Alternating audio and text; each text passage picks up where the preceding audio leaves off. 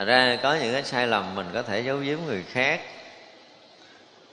Thấy chưa? Mình có thể là à, làm những cái điều sai trái nhưng mà tự mình biết mà mình à, mình nghĩ là không ai biết hết á. Cho nên rồi có đôi khi nói trước phật mình sám hối mình cũng không dám khai thiệt đừng nói sám hối trước thầy tổ.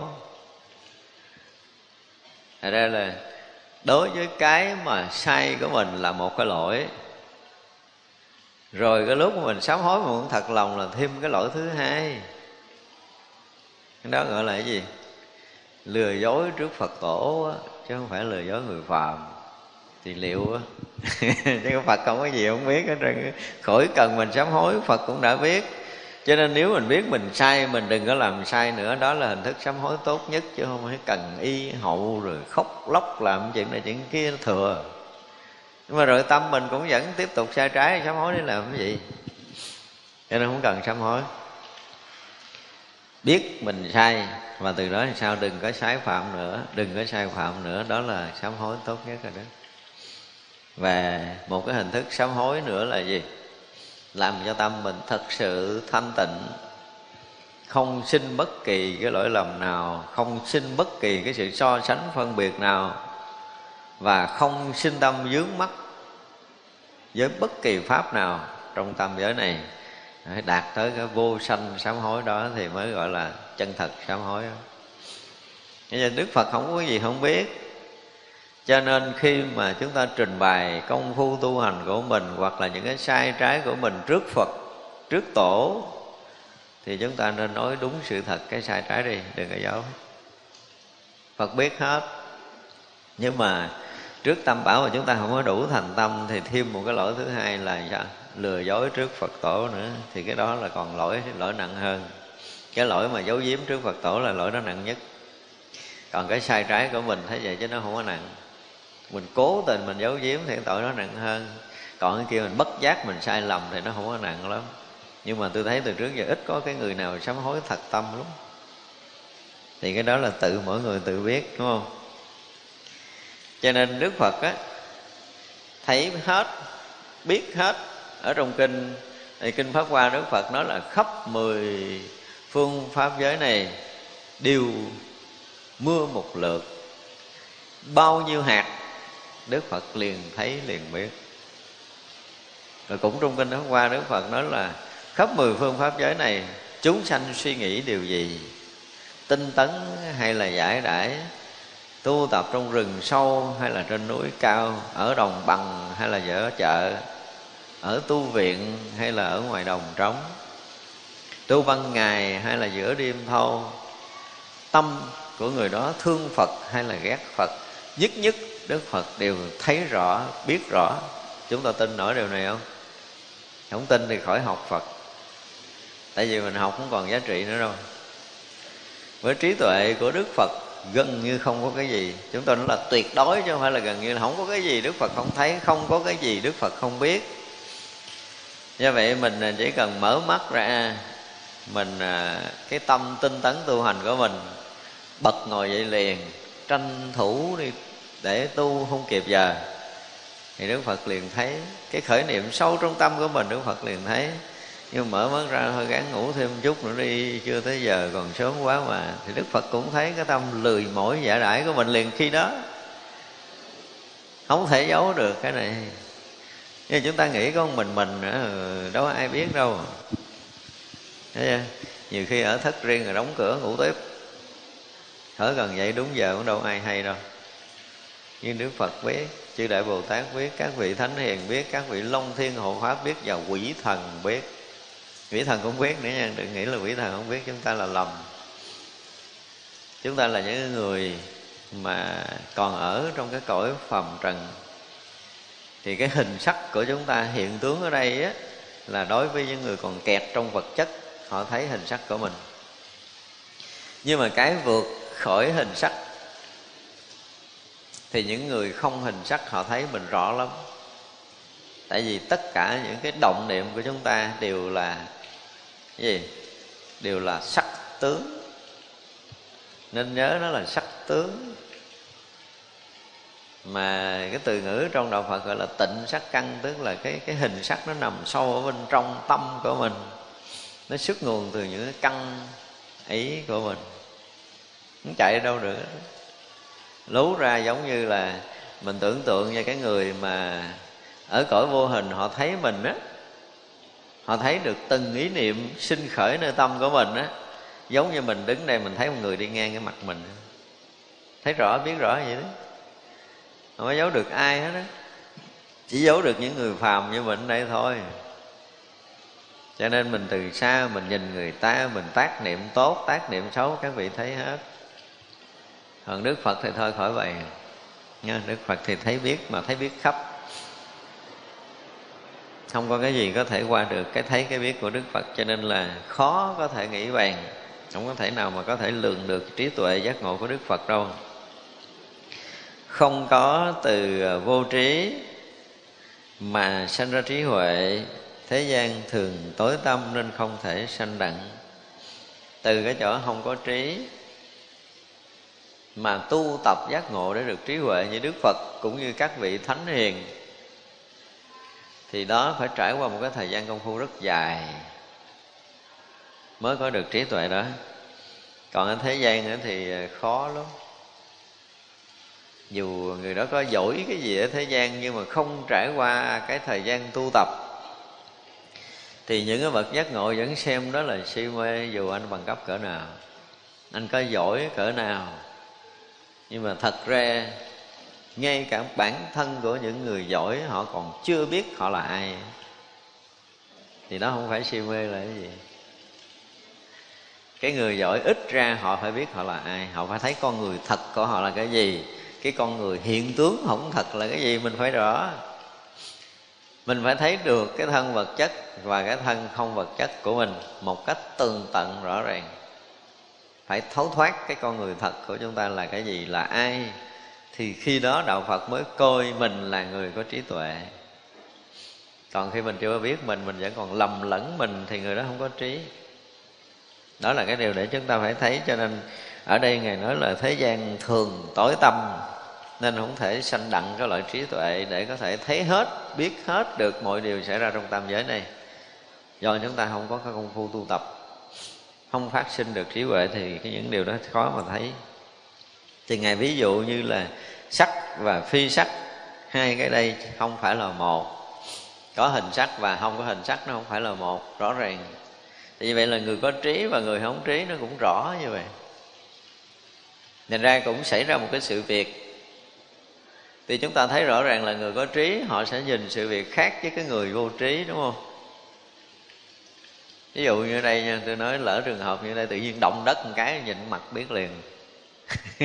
Bắt đầu cái nhà này nó rung chuyển Là bắt đầu là Người nào sợ hãi, Người nào bình tĩnh, Nhìn ra liền bình thường thì chúng ta thấy nó an nhàn lắm, nhưng mà xảy ra một chuyện biến động một cái rồi là chúng ta sẽ thấy nó lộ hết tất cả những cái sợ hãi. Do gì? Do sâu ở trong tiềm thức, cái sự chấp ngã chúng ta còn nặng. Sắp sửa xảy ra biến cố với cái gì liên quan tới bản thân của mình thì mình sẽ lộ gì? Cái nghiệp tướng của mình ra. Ở lúc đó mới gọi là lộ nghiệp tướng ra. Bây giờ cũng lộ nhưng mình giả bộ được. Giờ mình cũng còn đầy sợ hãi nhưng mà cũng giả bộ mình bình tĩnh. Giả bộ mình thiền định rồi này nọ nơi kia được. Nhưng mà không qua được cái mắt của các vị thánh. Họ thấy là họ thấy rất rõ cái tâm dao động của chính mình chứ họ không thấy cái diện mạo của mình và chính cái dao động bất an của mình nó sẽ lộ lên cái diện mạo của chúng ta. Cho nên là cái diện mạo mình đôi khi người phàm cũng nhận ra được. Nhưng mà các vị thánh thì họ không cần nhận thấy cái mặt mình tốt xấu đâu. Tất cả những cái đó đều lộ nơi tâm thức của mình hết rồi. Cho nên là có hình sắc và không hình sắc đối với người có trí thì họ thấy rất là rõ. Và ở đây ví dụ người có trí giống như là cái hình sắc nó khác với cái người vô trí là không hình sắc. Hai cái này nó là hai tướng khác nhau hoàn toàn. Ở thế gian này thì luôn luôn là có sắc và không sắc. Đó là hai tướng, dễ phân biệt. Tướng cùng vô tướng, sinh tử với niết bàn, phân biệt đều không có đồng. Trí và vô trí cũng vậy. Ở đây ngài muốn nói tới cái chuyện người có trí và người vô trí. Như vậy là cái tướng và cái vô tướng là hai cái sai biệt nhau. Cái này thế gian ai cũng hiểu sinh tử và niết bàn. Thì người thế gian chỉ đủ hiểu cái sinh tử thôi, chứ niết bàn người thế gian hiểu không nổi đâu. Nhưng mà các vị thánh thì họ sẽ thấy rõ về, thấy rõ cái niết bàn là cái gì và thấy rõ sinh tử là cái gì. Cho nên cái ví dụ này để dành cho thánh chứ không phải dành cho mình. Một cái vị mà đã chứng thánh rồi thì các vị rất là thấu rõ. Họ rất là rõ cảnh giới niết bàn là cái gì và họ thấy rõ cái sinh tử luân hồi của chúng sanh là cái gì, thấy rõ. Rõ ràng trong cái thấy đó nó không có đồng. Sanh tử luôn luôn là loạn nếu bàn là gì? Một cảnh giới thường tại định. Rồi Thật ra khác nhau lắm. Khác rất là khác. Với thánh trí thì các vị thấy rất là rõ. Cho nên cái trí và vô trí nó cũng như vậy. Mà thực sự á, đi một cái dòng công phu tới hồi thấy được như thật một pháp là chúng ta sẽ thấy được hết tất cả các pháp trong tam giới này liền. Nhưng chúng ta không có để cái đầu mình vô pháp nào hết rồi ra nó mới kẹt. Cho nên là muốn thấy được cái pháp vô sai biệt thì phải trên cái nền tảng vững chắc của công phu từ cái khởi nguyên ban đầu chúng ta đừng có đừng có đừng có sợ là mình đã mất thời gian công phu theo pháp này rồi, có mất thời gian công phu pháp kia rồi và mình cũng đã cực đi theo cái pháp này rồi, cho nên giờ mình bỏ không được. Tôi nói có đi cái gì thì đi, nhưng mà pháp cơ bản của đức phật làm ơn hành giùm đi. Đi đâu kể với người chứ mà pháp cơ bản đức phật không hành là không có tới đâu đâu. Đây là điều mà mình phải biết học trên trời thì cứ học đi, nhưng mà những cái cơ bản thực thụ trong pháp hành của đức phật phải học cho chân chắn. Không chính chắn trong pháp hành của đức phật, đừng có nói chuyện trên trời. Nhưng mà những pháp hành căn bản buộc chúng ta phải nắm vững trước khi công phu không cần phải học giỏi, học nhiều bước một là phải thông ngay cái bước thứ nhất. Thông cái này đi rồi tự động sẽ có cái bước thứ hai cho mình đừng có học tới ngàn bước rồi cuối cùng bước một, bước trật là không được. Thì đây là những cái điều mà chúng ta phải thực sự chính chắn cái gì cũng có thể nói chuyện ờ, bỏ qua được. Tôi nói à, tôi nói một cái câu nó hơi phàm chút. Tôi nói quý vị có chặt rứt cái đầu tôi xuống đi nữa, tôi có thể bỏ qua được. Nhưng mà quý vị bước cho công phu mà lệch là tôi không chấp nhận. Với tôi nó là như vậy. Tôi nói khác với người ta nói cái gì thì có thể chấp nhận được, nhưng mà đã bắt đầu nói chuyện công phu. Ngay cái bước đầu tiên chính chắn đi. Rồi chuyện đó tính sao? Tôi rất là khó chịu khi mà nói chuyện công phu. Nó có một cái gì trên trời, nhưng mà bước cơ bản không rành. Rất là khó chịu cho nên đó là mình vẫn ngồi để mình chờ đợi từng người một. Không? Ví dụ như trong cái giai đoạn quý vị nhập thất tôi chờ đợi ra, có người nào nói được câu nào nói giống giống công phu nữa, mình cho vô nhập thất tiếp. Nhưng mà chưa thấy. Chưa gặp người nào mà vừa ra cửa thất nói một câu rồi nó rồi liền, vô thất trở lại đi. Và bắt đầu làm bước thứ hai, thứ ba, thứ tư. Thì điều này là chưa có ở đây. Không biết rồi mai mốt có gặp không thì chưa biết ở cần phải phải nói nhiều. Vì chỉ cần là, thưa thầy, con đang như thế này, cái là mình biết tới đâu rồi. Công phu nó khác lắm. Cái người mà gọi là thật công phu á, thì cái cách trình bày công phu nó khác lắm. Còn ờ, không có thật tu thì thôi, chịu nói lòng vòng. Thật ra là cái người công phu phải nói từ trong ruột nó ra không phải nói trên lý thuyết bên ngoài đâu. Không phải được vậy, nói như vậy, được như kia, nói như kia nó chỉ là cái bên ngoài mà từ thẳm sâu ở nơi cái công phu, cái pháp hành của mình mà mình trình bày một cách rất là rành mạch. Vì khi mình trình bày, mình cần một cái sự xác chứng phải nói một câu như vậy. Cái thứ hai, cần cái sự điều chỉnh cho mình chính chắn lại. Hai cái này là hai cái rất cần của một hành giả hành pháp và trình pháp.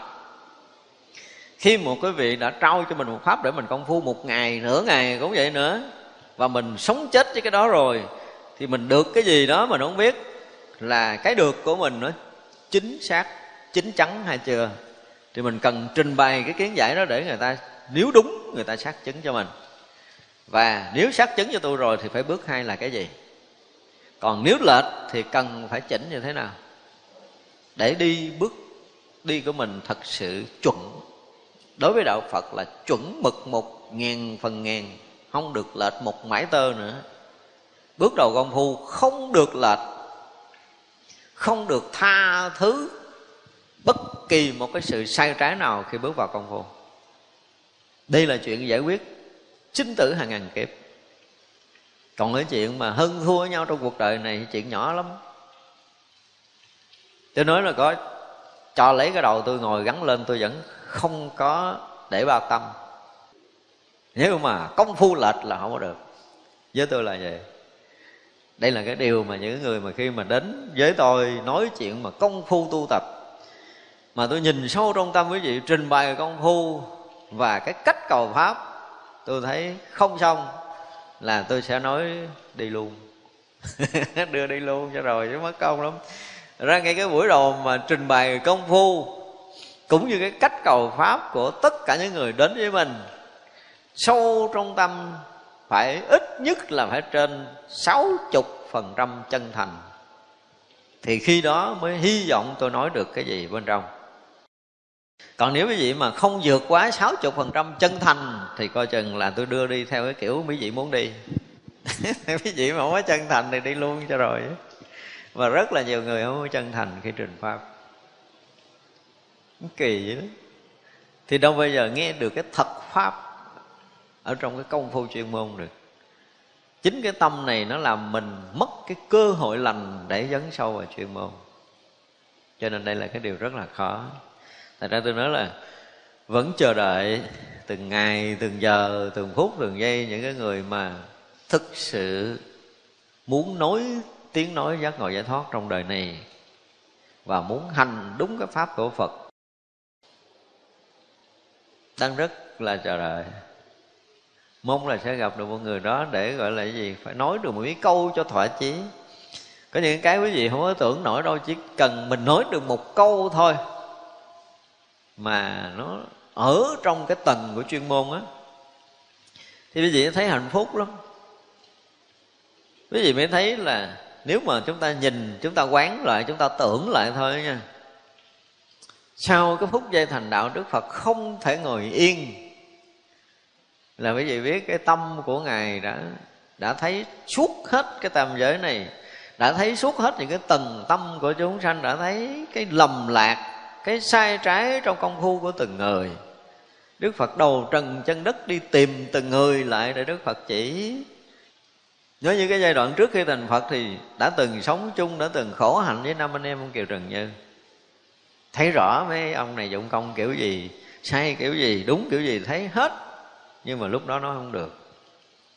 Đợi tới lúc giác ngộ rồi phải đi bộ kiếm mấy ổng để mà nói. Cái gì thấy cái tâm của một người giác ngộ họ luôn là như vậy.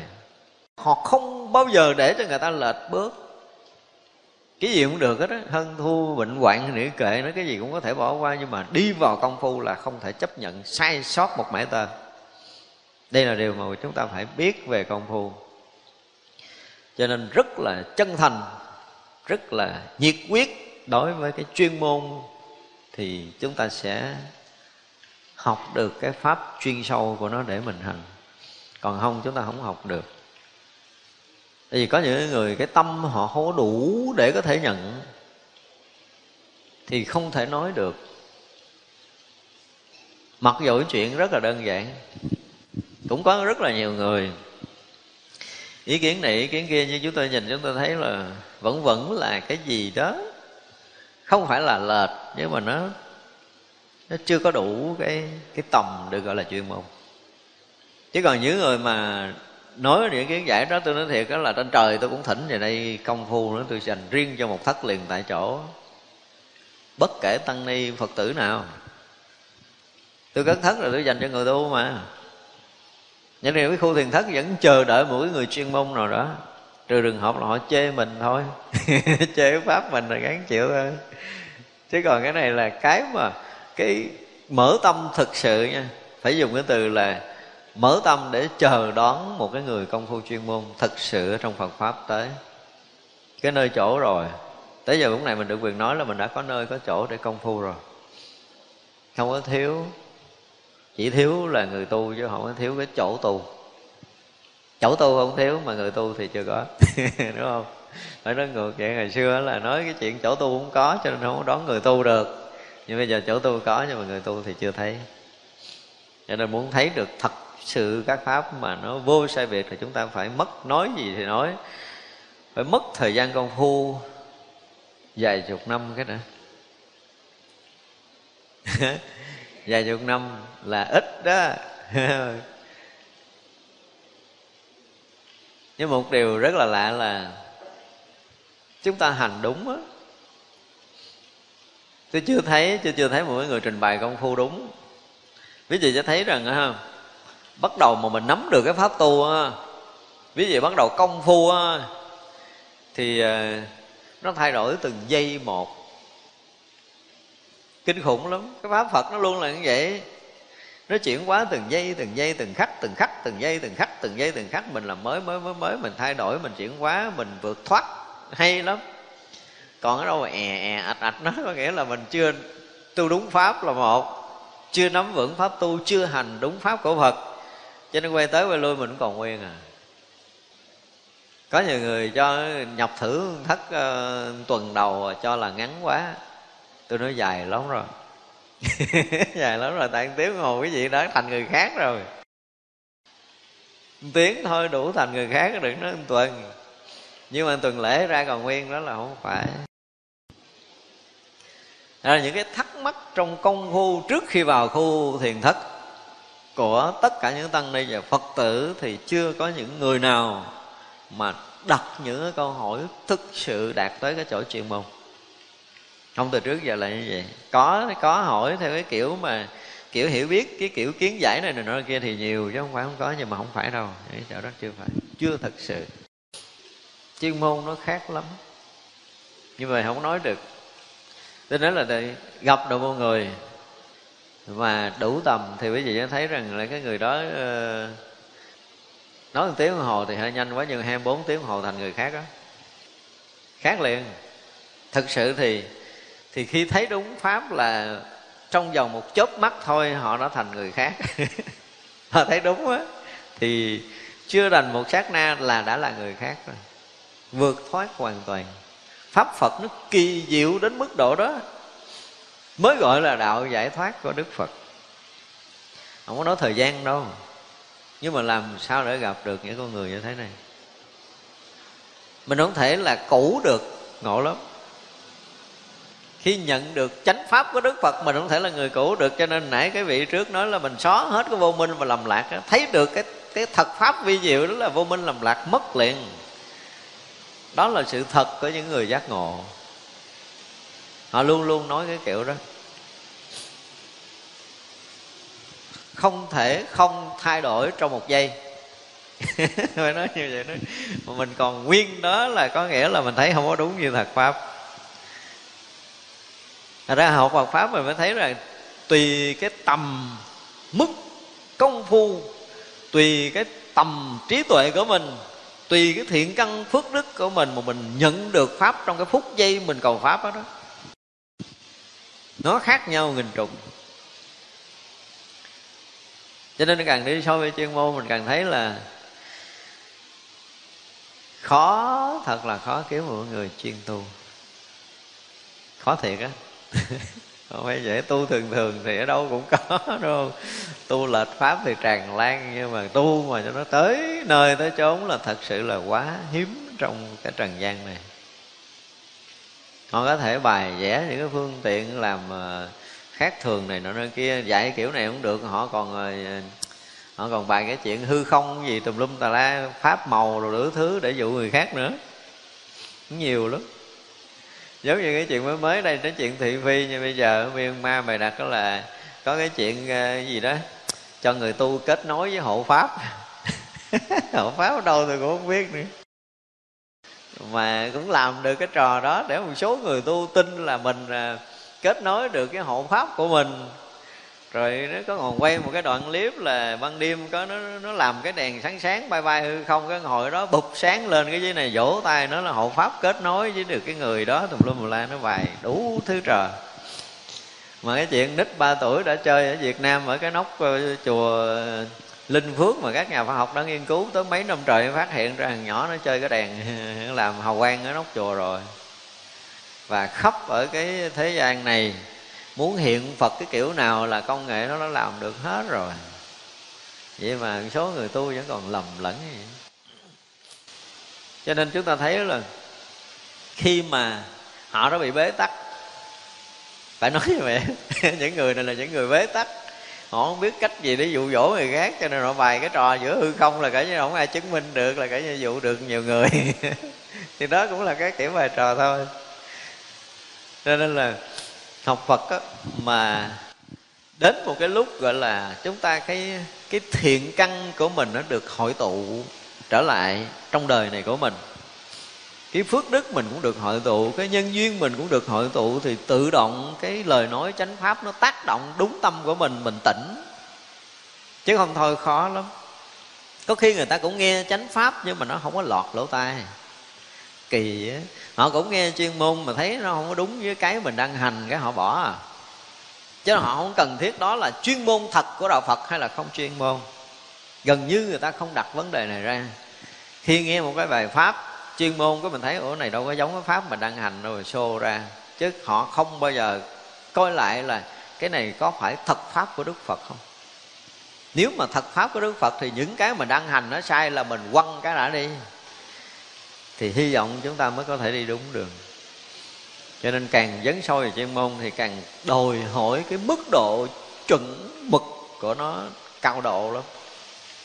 Không có dẫn chơi trong cái việc chuyên môn đâu đến đạo phật sau cũng được, hình thức bên ngoài thì cái gì cũng được. Tôi nói là bất kể cái gì cũng có thể chấp nhận được. Nhưng mà đã đi vào chuyên môn thì không thể dễ vui. Đừng ai dễ vui. Một bước chân đầu tiên đi vào gọi là gọi là hành pháp của phật á, đừng dễ vui. Vì một đời của mình,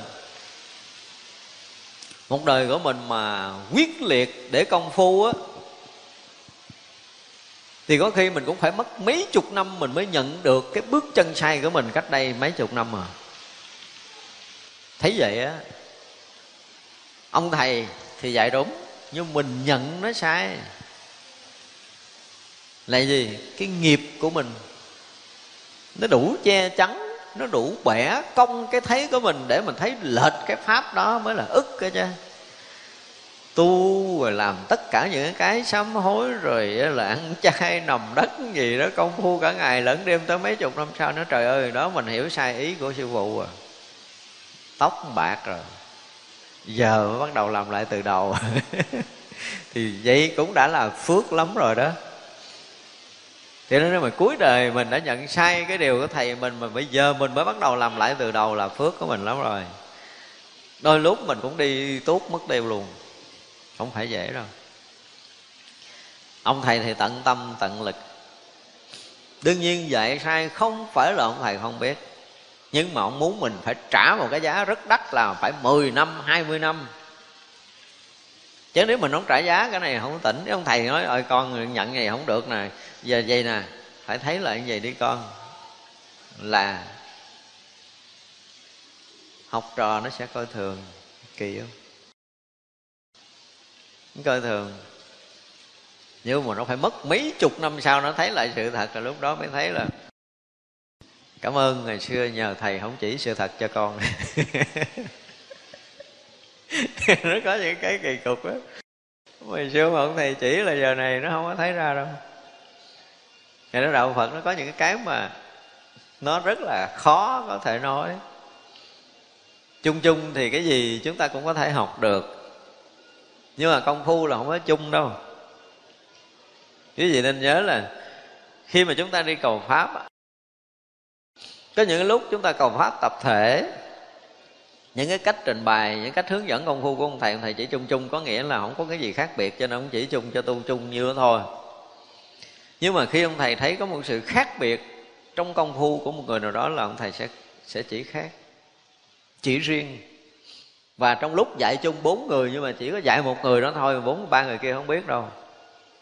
Hoặc là dạy trăm người, nhưng mà thực sự họ nói riêng với một người đó, thì người đó biết rằng thầy đang chỉ cái công phu riêng cho mình. Và người đó nhận được công phu đó. Lạ lắm. Thì cái cách mà gọi là đi vào chuyên môn nó nhiều. Mà chúng ta nếu mà gọi là thật tu, thật học rồi trước sau gì à, chúng ta cũng phải nếm cái hương vị chuyên môn của phật đạo. Chúng ta phải dùng cái từ như vậy thì mới thấy được cái giá trị thật của đạo phật là cái gì trong trần gian này. Nhưng thôi không thấy đâu. Chúng ta cũng um, cũng tu cũng cực khổ cũng công phu nhiều. Và rất là nhiều người chúng tôi cũng thấy là họ cũng quá nhiệt tâm nhiệt tình nhiệt quyết. Nhưng mà cái thiện căn lại không có đủ để có thể gặp được chánh pháp gặp được minh sư rất là nhiều người cực khổ nhiều năm tháng chúng tôi biết đó nhưng mà khi mà mà nói chuyện về về về kiến giải, về công phu thì mình thấy tội họ. Nhưng mà họ vẫn đâu có tin mình đâu nói. Không phải dễ mà tin nhau để nói một câu chuyên môn. Đến khi mà đã hội tụ được cái duyên lành của mình trong nhiều kiếp, có khả năng để có thể khôi phục lại được thiện căn phước đức và nhân duyên của mình ngay trong đời thì tự động cái lời nói gì đó nó tác động đúng cái tâm của mình. Và chúng ta bừng sáng ra. Thì lúc đó mình mới bắt đầu bắt đầu đi sâu vào chuyên môn được. Thế vậy chứ nghe chuyên môn cũng là nghe thôi. Cho nên khi mà nói rộng á, tất cả những lý luận á, tại vì á, mỗi cái bản kinh nó có một cái chỉ thú riêng của nó. Ví dụ như giảng kinh quan nghiêm mà có những cái câu những cái lời của kinh quan nghiêm gần như là nó nó, nó đã ra ngoài cái tầng hiểu biết của thính chúng luôn thật sự là rất là nhiều câu chứ không phải là một câu. Nó vượt vượt quá với cái tầng của quý vị đang nghe ở đây. Nhưng mà không thể không nói tới đó. Nếu mà không nói hết cái lý nó thì sẽ làm cho cái bản kinh quan nghiêm bị mất giá trị trong tam giới này, chứ đừng nói trong nhân gian này. Như vậy là người nghe có hay không để nghe những lý luận này, tôi vẫn nói là có nhiều lắm không phải là họ nghe qua băng rồi đâu. Họ nghe nhiều cách. Cho nên có những cái mà quá gọi là tột lý của pháp, thì mình vẫn phải trình bày theo cái lý luận, cái cái ngôn từ của thế gian của mình đạt tới tột lý đó. Không thể giảng phương tiện được. Cái nào phương tiện thì phương tiện, nhưng mà cái nào mà phải nói lý luận tận cùng thì không thể không nói để thấy giá trị thật của từng câu, từng lời trong một bản kinh quá lớn này. Nó là một cái gì? Đỉnh cao của trí tuệ, chứ không phải là chuyện bình thường. Bản kinh quan nghiêm gần như không có câu lời nào mà là thường hết. Khiến cho chúng ta phải thấy được cái giá trị quá lớn của nó. Nhưng mà, một cái điều á, chúng ta mừng là gì? Dù là bây giờ mình nghe mình không hiểu nhưng mà nó rớt vô tâm mình rồi. Rớt vô a lại gia thức của mình rồi. Chủng tử đã nằm nguyên trong đó. Không có sợ nó mất. Quý vị có thể sinh tử vài ngàn kiếp sau. Tự dưng cái có một kiếp nào đó mình gặp lại quan kinh quan nghiêm, mình hiểu.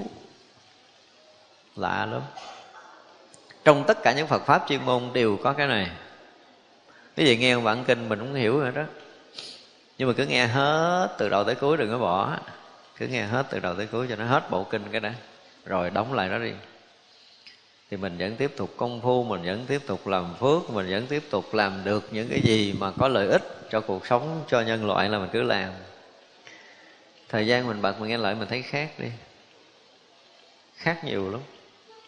Đối với kinh điển chuyên môn, quý vị sẽ thấy rằng khi mà chúng ta dụng công thay đổi một chút, thì bây giờ sẽ nghe lời đoạn kinh đó thấy khác một chút. Khác lắm không phải khác vừa đâu. Khi chúng ta có một sự chuyển hóa chúng ta sẽ thấy tới một cái ngày nào đó, ha. Mà quý vị sẽ đọc tới cái câu là các pháp vô sai biệt đó ha. Rồi quý vị tự nhiên hòa lên rồi một cái thấy được đến tận cùng cái câu tất cả các pháp đều vô sai biệt á. Thì lúc đó là xứng để có thể gì? Làm thầy trời người rồi đó. Chứ không phải câu này câu đơn giản đâu. Câu này là câu phải là thánh thấy thánh biết chứ người phàm không thể hiểu. Thì khi mà cái tâm mình nó tương ưng tới cảnh giới đó tự động chúng ta tương thông với cái lý luận đó, tự động mà chúng ta thấy rõ thấy rõ mà cái phút chốc đó mà quý vị ngộ được cái sự thật các pháp vô sai biệt này á là lúc đó cái tâm chúng ta ở trong cái cảnh giới đó hoàn toàn không phải là chúng ta hiểu về, chúng ta hiểu tới, không phải như vậy đâu. Tất cả những cái điều mà chúng ta được gọi là hiểu thì tâm chúng ta tương tầm. Bây giờ mình có thể hiểu theo cái kiểu ý thức, dối dối về để mình hướng hướng về mình hiểu, đó là cái dạng của tâm thức thôi. Nhưng mà khi chúng ta đi dụng công ở trong Phật pháp, có những cái điều rất là lạ là có những cái câu ngày xưa mình cứ đọc đi đọc lại, đọc tới đọc lui hoài, bầm nó nát nhừ hết trơn rồi mà không hiểu nó gì hết một ngày nào đó mình đi dấp một cái cái mình nhận ra được cái chuyện mà mình đã trần thân với nó 10 năm về trước đó. Phật pháp nó có những cái như vậy. Cho nên khi nhận được pháp mà nếu mà nhận được tới đây thì là kinh khủng lắm. Quý vị mà thông thấu được, tường tận cái câu tất cả pháp là vô sai biệt á, thì mới thấy cái giá trị Phật đạo đủ thôi. Một câu này là quá đủ cho cả một cái đời tu tập của mình quá đủ để có thể làm thầy thiên hạ chỉ cần một câu duy nhất thôi. Không có cần cái câu thứ hai. Cho nên kinh phật là gọi là vô lượng nghĩa xứ là như vậy. Nhưng mà trong kinh này thì không nói vô lượng nghĩa xứ đúng không? Nhưng mà kinh diệu pháp liên quan là bản kinh vô lượng nghĩa xứ phật ờ, giáo bồ tát phật sở hộ niệm vân vân. Kinh này lại không nói câu đó. Nhưng mà thực sự là kinh Pháo hoa cũng như kinh hoa nghiêm ấy, là tất cả những cái bản kinh, những cái lý luận đại thừa mà phải dành cho những cái người thực sự có chuyên sâu ở trong đạo Phật. Rất rất là chuyên sâu để mà có thể tương thông được. Nhưng mà kinh quan Nghiêm này nó có một cái khác nữa là gì? Dù chúng ta chưa có hiểu cái gì về đạo Phật, gọi là cơ bản Phật pháp chúng ta chưa có mà chứ quý vị mà học từ đầu tới cuối rồi á là không có cái trường cơ bản Phật học nào có thể hơn mình nếu mình học hết bộ quan nghiêm không có lý luận nào về cơ bản cho tới chuyên sâu có thể hơn một quyển kinh quan nghiêm chứ đừng nói hết bộ. Đó là cái điều rất là đặc biệt. Hồi giờ mình nghe mình không hiểu vậy nhưng mà ví dụ như à, chúng ta có thời gian, chúng ta mà nghiên cứu những cái tài liệu, những cái trường cơ bản Phật học thôi ha, thì quý vị thấy rằng là nhiều quyển một kinh quan nghiêm đã nói hết rồi. Ngay cả những cái lý luận trong những cái cái trường cao cấp gì gì nữa thì vẫn không có vượt qua hết nổi quyển một của kinh quan nghiêm. Thật ra là về sâu cũng có, về rộng cũng có, cơ bản cũng có. Nhưng mà ở đây tại vì mình cái hướng của mình là muốn cho mọi người đều nắm bắt được cái công phu chuyên môn đó là cái cái cái cái gọi là cái quyết tâm của chúng tôi từ trước đến giờ. Thành ra cái gì mà đụng tới chuyên môn á đụng tới chuyên môn là chúng tôi muốn muốn muốn đầu sâu để quý vị phải có nhìn nhiều nhiều góc. Mỗi một câu một lời nó sẽ có một cái góc nhìn của nó. Thực sự thì nó mở toan hết rồi nhưng mà mình dùng cái từ góc nhìn á thì sẽ có một cái cái cái hiểu cái, cái lý luận và cái hiểu cái lý luận đó đủ để có thể mở hết cái chân trời Phật pháp ra. Có những cái câu nói chuyên môn nó là như vậy. Đó cho nên là đây là một trong những cái câu lời mà phải có một cái loại trí tuệ thực sự chuyên sâu mới có thể, gọi là, thẩm thấu được. Mới có thể tương ưng, mới có thể tương thông, hòa quyện trong đó được đối với tất cả dạng pháp mà vô sai biệt là gần như là, đó là cái cảnh giới cảnh giới trí tuệ thực sự trong đạo phật, chứ không dành cho cái người hiểu biết và lý luận. Ta thấy ngay cái bài à, kệ đầu tiên, thì à, như kỳ trước các vị bồ tát trước đã khen tặng cũng như nói những cái pháp sâu màu rồi. Tới bây giờ ngài à, tàm quý bồ tát, nếu mà người nào mà nghe đặng pháp này mà pháp này pháp hy hữu tự tại này. Tức là ví dụ như đoạn trước thì chúng ta thấy là nhà vị bồ tát nói uh, các pháp không khứ lai rồi không sanh rồi không diệt không đến không đi vân vân. Là cái pháp mà chân thật pháp thì nó lại không khứ không lai không sanh không diệt không đến không đi được xem như là pháp này rất là hy hữu và tự tại vượt thoát khỏi thời gian và không gian. Mà người nào nghe cái điều này mà sanh đặng lòng hoan hỷ thì sao? Trừ được lưới si lầm. Si mê và lầm lạc của mình. Sạch, nếu mà chúng ta hiểu được cái pháp không khứ lai. Còn bây giờ nếu mà mình còn si mê, còn lầm lạc thì biết rằng sao? Mình không hiểu được cái pháp không khứ lai không cái này là cái điều rất là rõ ràng. Thật ra sau khi mà chúng ta học các pháp tự tại thì à, tất cả các hiện tướng này đều là không sanh không diệt. Chúng ta đủ cái trí để có thể thấy được tất cả các pháp đều không có sanh diệt. Đó là cái thấy hy hữu cái hiếm có trong trần gian này. Đó là bậc trí để có thể thấy được và người đó không còn si lầm nữa. Bây giờ mình xét lại coi mình thấy nổi cái này không? Hay là mình vẫn thấy ờ, có thật pháp? Có một cái tướng phía trước mặt mình. Ví dụ như mình nhìn lên mình thấy tướng của, cái tường ở phía trước mặt mình. Thì lúc đó là nó có cái gì rồi? Có đầy đủ quá khứ, hiện tại, vị lai có đầy đủ thời gian và không gian. Tức có nghĩa là chúng ta chưa thấy thật pháp. Tức là cái si chúng ta chưa trừ, cái lầm chúng ta chưa hết. Thì như vậy là có người phản biện lại nói nếu mà con con thấy nó không phải là cái tường, không phải là hình sắc phía trước mặt mình, thì nó không phải hình sắc thì nó là cái gì? Không phải hình sắc thì là cái gì? Thì nếu như chúng ta thoát khỏi mê lầm, chúng ta sẽ có một câu vượt thoát khỏi cái hình sắc này. Cho nên đối với đạo phật, nó rất là thực. Nó không có nói tới chuyện chút nữa. Không có chuyện này. Không cần phải sở chứng, sở đắc gì nữa. Ngay trong cái khoảnh khắc hiện tiền này xuất ngôn đi, ra hay là chưa ra, thiên hạ sẽ biết mình định ngàn năm đi nữa mà có sắc và không hình sắc mà mình giải quyết không xong thì cũng không có trí tuệ. Đây là điều mà chúng ta phải biết ở trong Phật đạo là như vậy.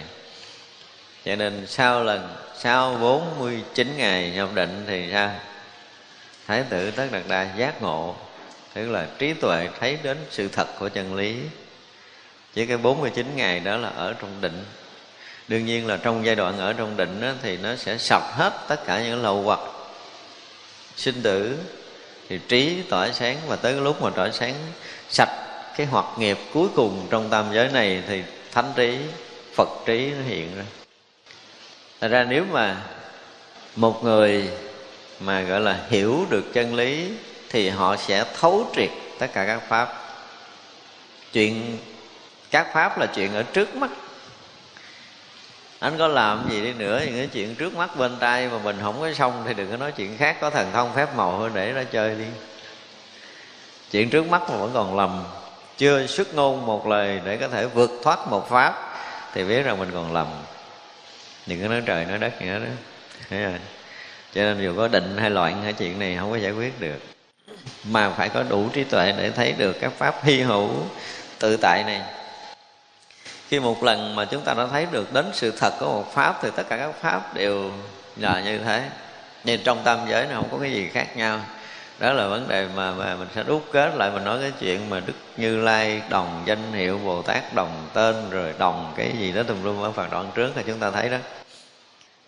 Thì khi mà chúng ta nhìn ra được một pháp thì cả pháp giới này không khác một pháp chúng ta đang thấy thì đó mới gọi là pháp hy hữu tự tại và phá hết tất cả những cái sai lầm của mình. Chứ mình còn thấy cái này đúng, còn thấy cái sai thì không phải. Còn thấy cao, thấy thấp, thấy sai biệt là không đến. Cho nên ở đây dùng cái từ là nếu mà thấy mà lòng hoan hỷ đối với pháp này là chống được, thoát được cái si mê và lầm lạc trong sinh tử muôn vạn kiếp của mình còn mình chưa thấy được cái pháp bất sanh bất diệt như kỳ rồi chúng ta đã học, thì biết rằng si mê lầm lạc chúng ta còn. Ở đây ngài nói tiếp là bậc thấy biết được tất cả, tự nói lời như vậy. Phật không gì chẳng biết, vì thế khó nghĩ bàn. Tức là khi mà chúng ta thấy biết được điều này rồi á, chắc chắn là chúng ta sẽ thốt ra một câu là trí tuệ của Phật, trí tuệ giác ngộ của Đức Phật không có cái gì không biết, không có cái gì không thấy, không có cái gì thông thông. Cho nên nếu mà trí tuệ mà còn có một cái gì vướng mắc, còn có cái gì bích lấp không thông thì đó chưa phải là là Phật trí, chưa phải là trí tuệ giác ngộ hoàn toàn. Thì khi mà thấy được thật pháp thì họ sẽ thông lưu tự tại liền. Không có bất kỳ cái gì làm chướng ngại ở trong tam giới này nữa, và với trí tuệ của ngài này, hãy thấy thấu tột từ cõi giới của chư Phật cho khắp tất cả chúng sanh muôn loài trong sanh tử, muôn vạn kiếp. Trong khắp pháp giới mười phương này, không chỗ nào thiếu sót. Cho nên người mà khi giác ngộ rồi thì sẽ thấy rằng Phật không có gì không biết. Nhưng mà cái người tu chúng ta tới giờ phút này đôi lúc chúng ta tin là Phật không biết.